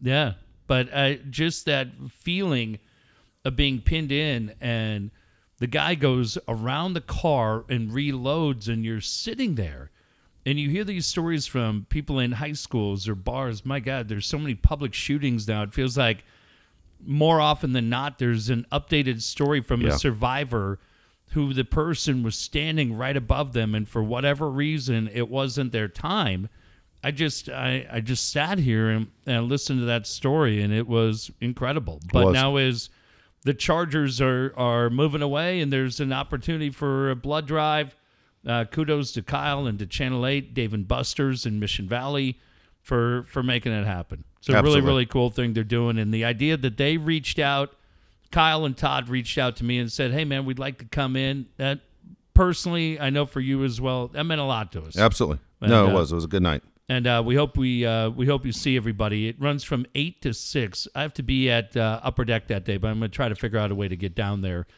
And uh, because yeah, I mean, what a, what an amazing day! Go out there and be a part of it. Absolutely. I, want to mention the guys obviously help this show go, but we'll let you know if you hang on. I want to tell you something about uh, about Anthony Davis and the, and the Lakers. All right. Want to mention, of course, Alan Taylor, Taylor Made Pools, all really good guys that help this show keep going. And and again, we're heading into our third year now of doing the show. Alan Taylor, 20 years in San Diego. Again, the pool that you want is right there, just a phone call away. You got to talk to Alan Taylor and say, look, I need to have this thing done because when it does get warm, I want somewhere for my family to enjoy their evenings, their afternoons, for the kids all to come to our house. Taylor Made Pools is doing great things for many years. 619 449 4452. 619 449 4452. Love those guys. Love what Alan and Amy do, what they've meant to this show. Dave's right. The other day, uh, February 1st was the two year anniversary. We're into year three of this podcast. The guys at Taylor Made Pools have been there from day one. And usually, this is the point where we're making a joke about Vera, everything else. I'm so, uh, I almost said blown away. That would have been a terrible choice of words. Uh, I'm just so sh- mesmerized by the story I heard tonight. Just thinking about that, that it's hard to joke about anything. So I'll just tell you, they do great work. And if you go to our website at daveandjeffshow.com uh, and look under the sponsors page, look at some of the work they've done. Dave's right. We're going to have rain throughout the rest of the week. It's going to pour on Tuesday. Rest of the week's supposed to be a mess. But at some point, the rain's going to go away. It's going to start to clear up. All the grass in the backyard is going to look good. The plants are going to look good. And you know what would look even better is a brand new tailor made pool. Absolutely. Also, don't forget about Brian Curry selling real estate all over San Diego County for the last 20 years, wins a ton of awards. He's the guy that's the best in the business. If you're looking to upgrade your situation, maybe you're looking for a smaller place now that the kids have gone off to college, Brian Curry is your guy. We've had listeners reach out to us the last couple weeks saying, you know what? I made this call to Brian Curry because I've heard him on the show. That's what we need you to do to support our sponsors. That's what keeps the show going. Brian is also your guy for property management. If you need someone to manage your property, call Brian Curry at 619 251 1588. 619 251 1588. It's a weird day, man, and I'll tell you why. Because Wednesday I finally go to court. Wednesday Really? I go to court Wednesday afternoon, and it's weird because there's stuff that needs to be worked out, and lawyers have to be worked out. And we hung out the other day at, at the basketball game, and you know, exchanging texts today, but it's, it's just weird. Yeah. It's awkward and it's strange and it's impacting her, it's impacting me, and it's impacting my kids. But everybody's cool. We'll all get along. It will all work out. But still, the idea, Dave, that you're walking into court on Wednesday for a divorce settlement that, even though it's been a year in the making, you never felt like you were going to get there, and and it's going to happen now. And I understand that the only way Cheryl Ladd can move in is if I do this on Wednesday. But I talked to Cheryl and Tanya Roberts, Jacqueline Smith, all of them tonight. I They loved said- them all. They said, What's up, boo? And I said, I got to tell you, it's a weird day. But the one thing that I know at the end is getting me through it is my pal Brian Curry because it's going to be awkward. It's going to be a drag. But then at the end, when you go, All right, well, now, you know, kind of like we say on this show a lot champions stand up when Yeah. others stay down. Uh, you got to start figuring out, okay, we've talked about a lot, Brian. Where, where's that next chapter begin? Where do we go? Look at this fucking housing market, man. Whether it's renting or buying, uh, I have no idea. I mean, there are places where you go, well, shit, I think I could handle that. Then you look at other places and you go, well, that's a shithole. What? How does this work? You got to have somebody on your side who helps you out, and that's why Brian Curry's our guy. He will be my guy in a couple of weeks. When, when believe me, even though I'm hundred percent uh, fine with everything going on. It's still going to rattle my cage. Yeah. It's going to rattle my cage on Wednesday. It's going to rattle my cage again a couple of these times when you actually sign that paper. Uh, it's going to be weird. And that's when you need somebody to go, yeah, uh, if you're looking to sell, is the market going to adjust? They keep saying there's an adjustment coming. Is now the time? How do I know the right price to ask? So I get fair market value for my property. That's why you want Brian Curry on your side. He's going to help me. He's helped me every step of the way, and he'll help you too. Again, they're all good guys. I gotta I gotta mention Daniel Tyler right here for Superior Fence Company. Daniel's such a great guy, and he does great work. Everyone knows that Daniel Tyler and his company at, at uh, excuse me Superior Fence Company does a fantastic job in the North County. He's all over San Diego County. He'll go wherever you want. He'll give you the free estimates. I tell you right now, he's doing me a huge favor in the next week or so. And I mentioned this uh, last week, but didn't realize to the extent that he was helping me out. I asked him to provide some fencing for me to protect the baseball players that I coached Yeah. uh, in the dugout. So uh, uh, he said, "No problem, I'll take care of it." He goes, "What day do you want it?" And I said, "Can you do it on a weekend?" He goes, "I'll have my guys coming on a weekend." I said, "I really appreciate. it. I know it's not easy for them because I'm sure his employees have families too." I said, Brian, we, um, excuse me, Daniel, I should have said, say, Daniel, can you do me a favor and send me an invoice? I know you said you're going to take care of it, but I said, can you send me an invoice so I can have the paperwork to show the school district that it was a donation? He goes, absolutely. So he just sends an email over. He's doing over $3,000 worth of work Christ. in, in my son's name. He's doing it in Jake's projects. He's Oh, not wow. doing. He's not doing it for his company and a tax write off and his his whole thing. And there's something uh, basically a different point of it. He's doing it because he's a great guy. He does great work. There's a reason we're going to him. A good guy that supports the show, keeps it going. If you need someone to take care of your fence, if you want the gates that we talk about all the time that make your house look great, Wrought iron. Dude, you better call and use that same accent. I'm telling you right now, he's going to expect it. Here's the website, San Diego SuperiorFence.com, San Diego SuperiorFence.com. Again, an A plus rating with the BBB. Daniel Tyler does great things, big heart, just like all these guys. But here's the number 760 745 4846. 760 745 4846. I started laughing when you mentioned him because today is one of those days you just feel like, right? You're going to Yeah. a public execution. You're just like, ah, I just want to get these days over with and just be done. And so I don't even know like what happens on Wednesday. I've heard we don't even have to talk. I'm like um, saying to her the other day, what do we do? How long does it take? I don't know, but I said to her, I go, uh, I'm going to go to Dobson's downtown. I'm going to have a lot of greyhounds, and I'm going to buy myself a gavel, and I'm just going to say no, no. and she's just like, what? I go, I'm going to. I'm gonna shake my head at everything said. She goes, I think we're gonna be in there pretty quick. I said, Well, I'm gonna make my point very quick with my gavel. And then I said, then I'm gonna have a flask. I'm gonna take a big manly shot. She goes, Go ahead. It'll fall right off your chair. I said, Shit, I will. But the funny thing is, uh, today you're like, okay, like I'm trying to get it out of my head, right? It'll Yeah. probably be no big deal, but I'm just trying to get it out. I've never been through this shit. So uh I start looking at different properties and looking at condos and shit, and you find a couple that look good. The shit that's so funny is I'm like, that fence sucks. that's the shittiest fence I've ever seen. And I'm like, God damn it, Dan. I've already said I'm gonna have like the billboard that switches around Yeah. because I'm gonna sponsor it. I'm gonna get a sweet deal from Southwest. I'll probably fly for free. Uh, maybe I'll get free sandwiches from Chick fil A Yeah. You know the whole thing. And then i'll i'll throw in curry and tailor-made pool i guess. Um but it's super funny when when you start looking at properties and all of a sudden because of our relationship with dan tyler you can see his work as well at daveandjeffshow.com under superior fence. And you look at it and you go yeah that fence sucks. Condo looks great. Backyard looks great. Fence is a fucking joke these guys should have made that call. Don't let people say the same about your house. Make that call. Tell them dave and jeff sent you I also want to mention Ryan Barkley, the first guy to jump on and support the show. Ryan Barkley, Barkley Landscape. Don't forget, if you need to have your lawn fixed up, ready to go for the spring, he just put a brand new lawn in my front yard just a couple weeks ago. Looks absolutely great. The rain has really helped me out, thank goodness. But don't forget about the retaining walls, the erosion control, irrigation drip, insulation repair. You name it, you can do so many things for your property and make it look that much better. Call Ryan again. The family's been in business for more than 35 years.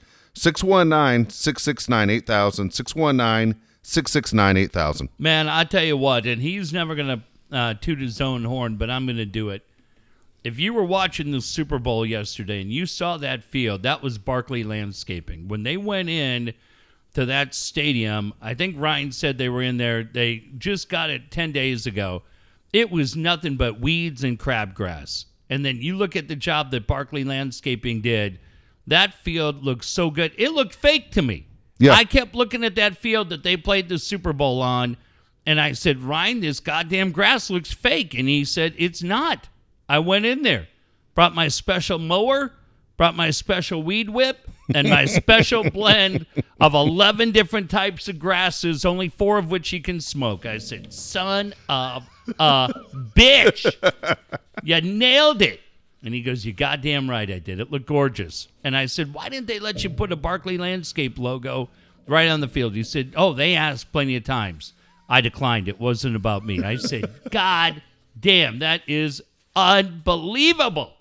Yeah, I never saw. Did you see a weed? Nope. Did you see any crabgrass? Nope. I said, What is that? He said, That's 87 year old natural Tennessee Bermuda that we use. I go, Shit.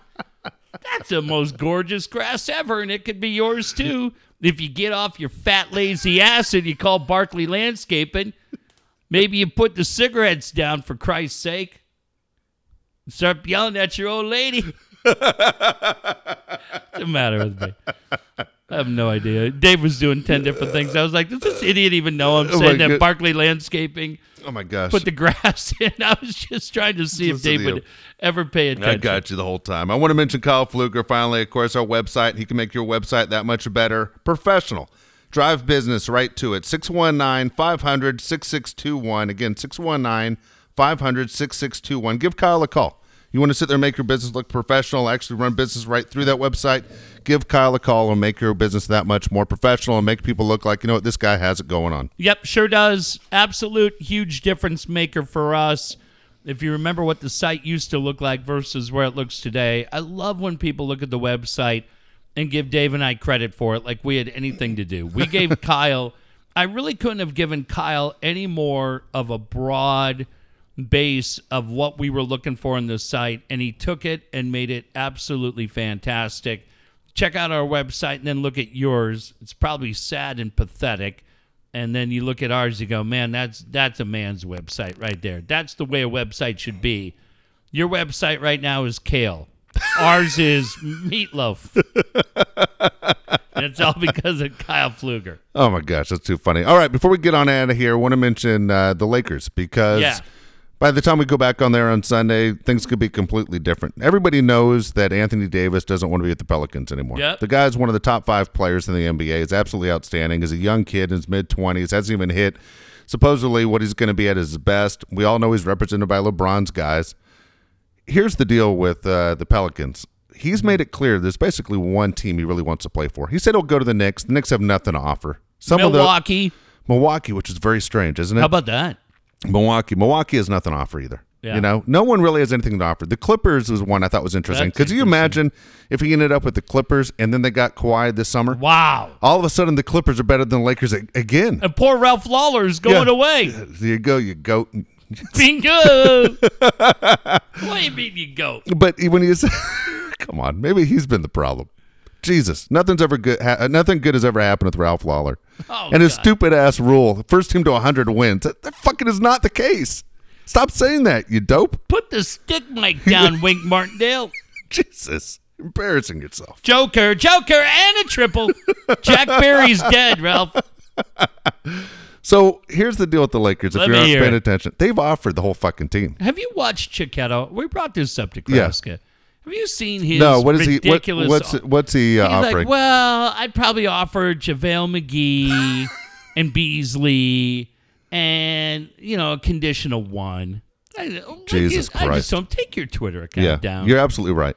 Chique- and he goes, "It's okay to dream." I go, "You're annoying." yeah, you're embarrassing yourself. Like you have to, you have to look at it from a New Orleans perspective. Yes, If you are trading Anthony Davis, Dave, who's help me out, top five player Top in the five league, player in the right? league, yes. Without, you have to get something back. Yes. You can paint it to show that Anthony Davis forced your hand, yeah, but you have to get something that's going to move the needle for your fan base. yeah. So now here's the question: You've got Holiday, who's your point guard Yes, there. UCLA guy. Yeah. Why are you worried about getting Lonzo Ball? Wouldn't it make? We were talking about this in my office today. Wouldn't you, if you're the Pelicans, wouldn't you go maybe Kuzma, uh, maybe Hart, right? When Kuzma, Hart, They aren't then- asking for Hart for some reason. No, I know, but but what are you going to do with Lonzo Ball? You you trade him off in a three team deal. I think that's where you To see Lon- Lon- that's what Lonzo Ball's dad wants is he wants him with Phoenix. I mean, you obviously you switch him off to another team. Devin Booker wants out of Phoenix, so Devin Booker's an outstanding player. He's just on So a real where would he go? team. That that's the thing. If you can work a three team trade somewhere, and Devin Booker ends up going to the Pelicans, and all of a sudden you're, you're you're switching things around. I don't know. I'm not really worried about what the fuck they're going to do. Meaning the the Pelicans. I think right now when the Lakers have offered everything they possibly have, I mean you, Beasley. everything but LeBron you've offered Right. basically. So Beasley. Uh, who else did I see? Kuzma, Kuzma. Ingram, Ingram. Ball. Ball. two first round picks. And then there was somebody else though too. Did is JaVale McGee in that deal? Uh, Lance Stephenson was in it for a little bit. Lance Stephenson, that was the other guy. But they didn't offer the the Russian center. No, uh, they at first it sounded like they did, and then it sounded like the Pelicans weren't interested. Boy, I I I mean, And- you and watched Zubac, that they- team. Yeah, they don't want they don't want Zubac, and They Zubac's feel like that really kid's good. got a bright future, right? Yeah, I do too. I think the guy's their best center on the team right now. A- anyway, when the Lakers offer everything, and, and I understand the Pelicans aren't in a dream scenario, Yeah. but I completely agree with Anthony Davis when he says, "I've given you six fucking years, and you Yeah. guys have done nothing for me. God, You done a nothing." shitty spot. and if the. Lakers do, they, they are they're in a shitty spot, and they won't trade him to Boston, or he won't Yeah. go to Boston, sign a long term deal. And the Celtics said, "We will trade you, Tatum." Well, Tatum's not the player he was last year. Tatum's only averaging 16 points a game. He's not as good as he was. Well, why would you trade with the Celtics when you know Anthony, or why would the Celtics make that move when Anthony Davis isn't going to sign a long term deal? They're upset. His family is the way they treated Isaiah Thomas. Kyrie could go to New York. The Knicks have nothing to offer. Some of those message boards are so fucking hilarious when they go, Yeah. "What are the Knicks going to offer?" Spike Right. Lee and a pair of Tims. you know, Yeah. they're they're, they're hilarious. Anyway, you kind of got to make this deal if you're New Orleans with the Lakers. There's only one team really to trade with because they can offer the most. yeah, he can walk. Can Davis walk at the end of this year? No, in a, the eh, in, not this year, following the year. following summer, he can leave. So he can end up Oh, with right. the Yeah. Lakers. But if you're a Laker fan like me, you're going, well, there's no guarantee. We saw what happened to Paul George. Right. There's no guarantee you can fall in love with somewhere else. So the deadline is Thursday. Thursday, 12 o'clock our time. And what I saw tonight is that Dell Demps, the GM of the Pelicans, continues to talk to Magic Yeah. about it. Magic's trying to make the deal. They're going for it. Dave, who's going to round out your bench? You're going to find a bunch of scrubs. I don't know what the hell you Jud Buechler, what are you doing? How's your jumper? How about I mean, him? They he's not with that team anymore.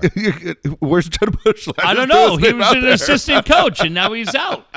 And Dave, we didn't even talk Yeah. about this last night, but that story of that things got heated between Beasley and McGee and Luke Walton. Do you see Ramona Shelburne said it was all bullshit? Yeah, Yeah. yeah, I did. I, but I don't know, man. That that team seems like they are. There's a lot of disarray. Yeah. with that team. Doesn't it feel like you Oh, watch that team every Dis- night? there is. It's complete disarray. And the thing is, they aren't winning with the guys they have. So, if any Laker fans who are in love with the young guys, that's absolutely fine. But the the problem is the Lakers don't win with what they have. Number one, two is the Laker guys are all injury prone. Every one of those guys I just mentioned are injured Right. all the fucking time. Every one of those guys. So go ahead and trade him. And guess what? Julius Randle's sitting there right now. You're gonna have last year's Laker team in New Orleans. God damn. Go suck a dick. Oh shit! Right in the French Quarter on a baguette.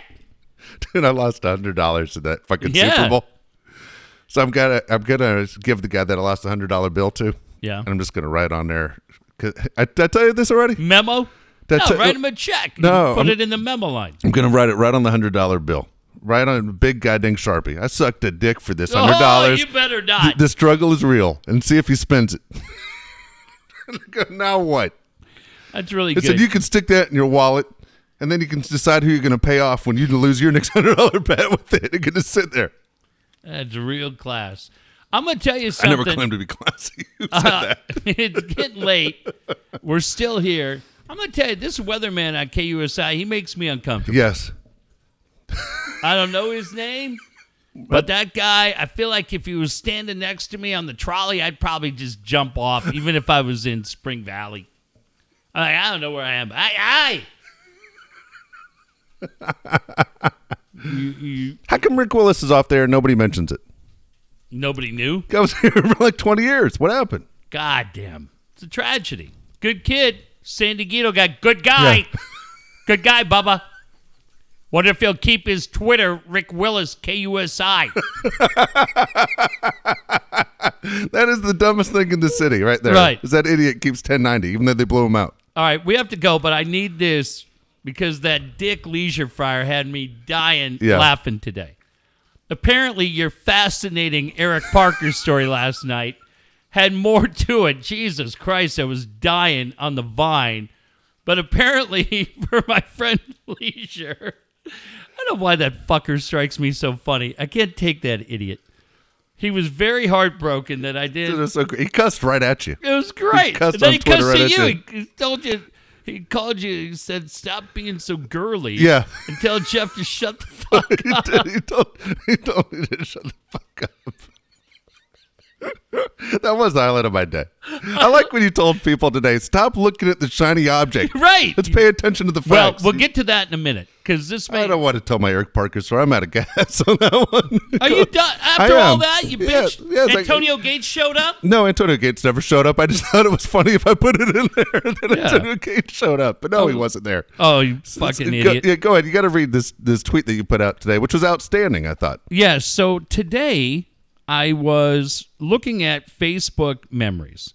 I was looking at Facebook memories, and uh, and all of a sudden I found a poll that had been in the Union Tribune four years ago today. 500 adults were polled in the city of San Diego. And I think for everybody that has revisionist history about this team, why this team left, these were the numbers from a Union Tribune poll, and these numbers were consistent every step of the way. 500 adults polled in San Diego, 63% said no tax funds for a new stadium. 53% said no tax breaks for a new stadium. 56% of people polled in San Diego said no land contributions for a new stadium. So right now you're getting no tax funds, no tax breaks, no land contribution. 39% said just renovate the queue, but this was the number. All of them were fascinating. 56% of the people polled four years ago today said the Chargers aren't going anywhere. Yep. And I just ask yourself, as the potential owner of this team, if your daily paper comes out and 63% of the people in your community said they're not going to give you tax funds, 53% of those same people say they're not going to give you a tax break, 56% of the people in your community say they're not going to give you land contributions, and then 56% say, oh, and by the way, you're not fucking going anywhere. Yep. I'm just asking you if you're honest with yourself, what do you do? What do you do? because I have a very hard time believing any of us, any of us, would have sat there and said, I'm going to stick it through. I am not freeing Dean of his part in this. You know that. I've said it plenty of times. The Dean fucked this up along the way. But those numbers were 63% no tax funds, 53% no tax breaks, 56% no land contributions. You were not interested in negotiating. Exactly right. You were not interested in the negotiation. He saw it.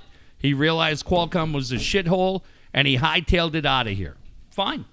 But we didn't do anything except help him pack his fucking bags. Couldn't agree more with that. And I tell you, the the two people I blame the most for for Dean living and uh, leaving, and people not sitting there taking him seriously. One is the mayor, What a joke. the mayor Faulconer. Faulconer is a complete fucking joke. Absolutely, we had him on. I remember, Oh. and he said, "I don't want to be the known as the mayor when the Chargers left." Well, that's what you're known as. Yeah, couldn't get the convention Yeah, yeah. center done.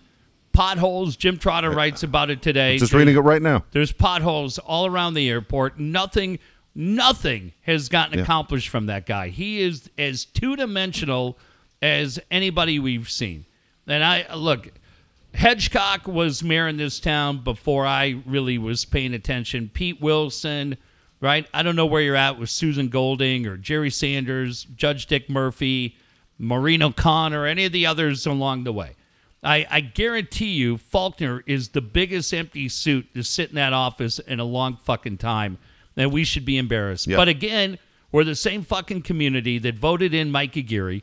We're the same fucking community that votes Duncan Hunter back in, and we're a fucking laughing stock nationally because the guy's facing 60 fucking federal charges, but we vote that dick in. I mean, what the fuck are we doing in this shithole? What the fuck? We can not nobody can drive tonight. Takes me two fucking hours to get to Chula Vista because you guys are all so fucking scared of your shadow. Oh, the road's a little damp. There wasn't one drop of rain coming down. Yeah. And there's more 10 o'clock, 2 o'clock. Take your sorry asses home. Go home and watch Judge Judy. And just fucking eat your oatmeal and bitch at the wind, you fucking dicks. God. We got more fucking dickheads in this town. I can't take it. But those are the numbers. So, and then I got some asshole who, who wrote to me today where you know the county couldn't vote. Oh, no shit. Thanks. that was one I laughed out laughed out loud. Oh, was that right? What was the one you wrote? The guy got- the- yeah, this he is the one you wrote. What? One wrote guy like said, you know, Stan built his with no tax funds. Did you know that? I go, no, I did. I had no fucking you idea. wrote, and you wrote things. I, know, I laughed for 20 minutes. I don't know why I laughed so hard on that one. That's so funny to me. Because people, I told you that dumb shit, John Nikos, last night when we're telling the Mike Riley story. People write to me on Twitter like I have no fucking clue, like I didn't live it. Well, you know, I remember this. Hey, you'll get a kick out of this. Now, you know, Mike Riley used to have a regular spot on the Scott and BR show. And when Mike Riley was on there, pay attention, kid. He'd say, you know, that Ryan Leaf, he was a he was a tough apple. oh no, really? Well, I'm sorry I missed that show.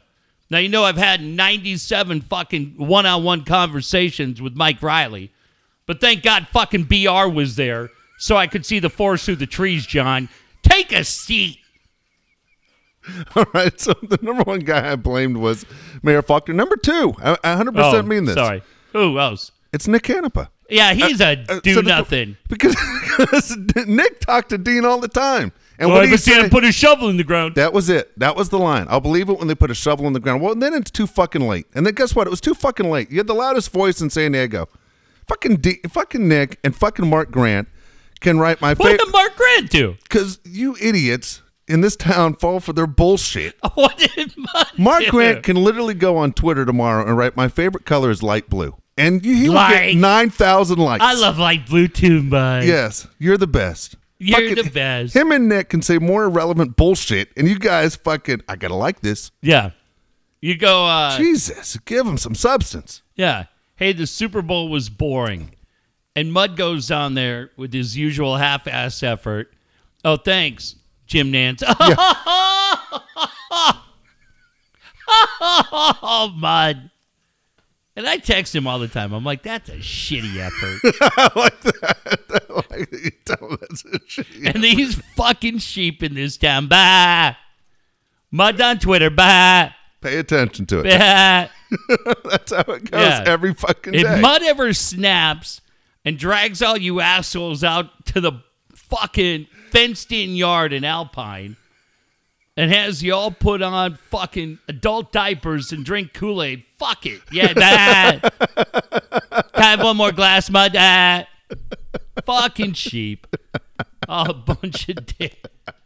I don't know why have oversized diapers on. I'm so sorry funny. for all of Yeah. But it's like you send that out, and then all of a sudden everybody's going to explain to me what the fuck happened. Like I was saying to a guy today at work, I go, I met Fabiani in 2002. yeah. Dave was there. We met 2000 fucking two. I met that dipshit. okay. Like, does anybody blame Chula Vista for completely fucking up the power plant and the Yeah. Gaylord and just let it? Does anybody blame fucking Escondido for dropping the ball? Does anybody look at the city of Oceanside and go, "What the fuck happened here?" Right? I mean, we had guys that worked in the NFL. This wasn't a tweet. Yeah. Okay, I'll lay this out. This was not a tweet that I read from fucking Jason La Canfora or Vinny Bonsignore. Yeah. This was an actual guy from the NFL who told us at uh, Phoenix 49. He goes, You know why you guys need a downtown stadium? Because we can walk everywhere. We don't have to get in the car. We can park at the airport.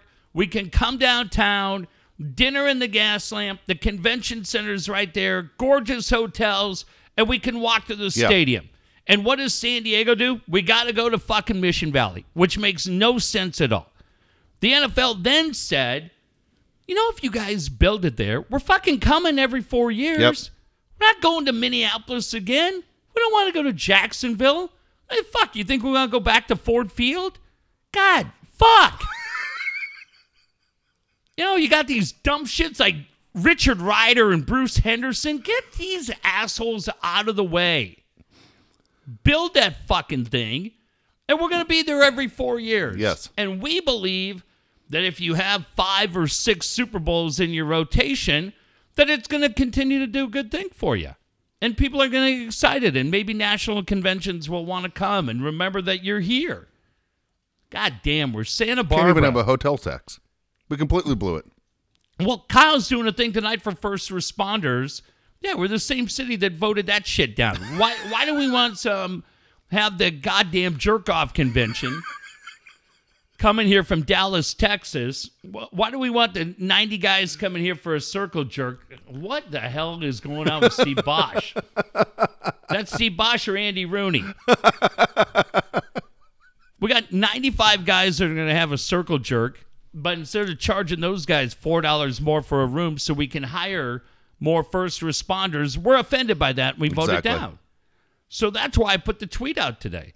Put the tweet out because you go, those were five oh well, you know, uh, I, I wasn't asked to participate. Shut up. Yeah, exactly. You weren't asked to participate because you're not relevant.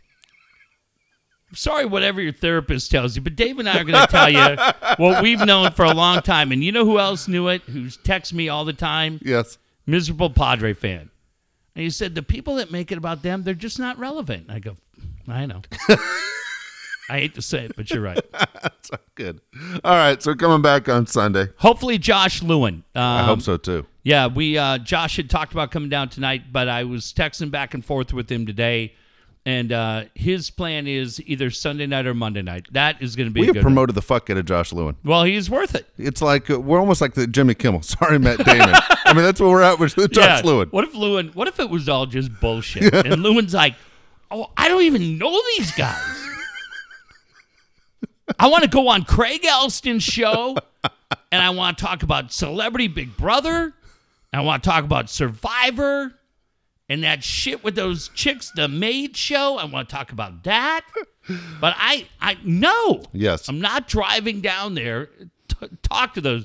They can book Dan Plant. But I am not going.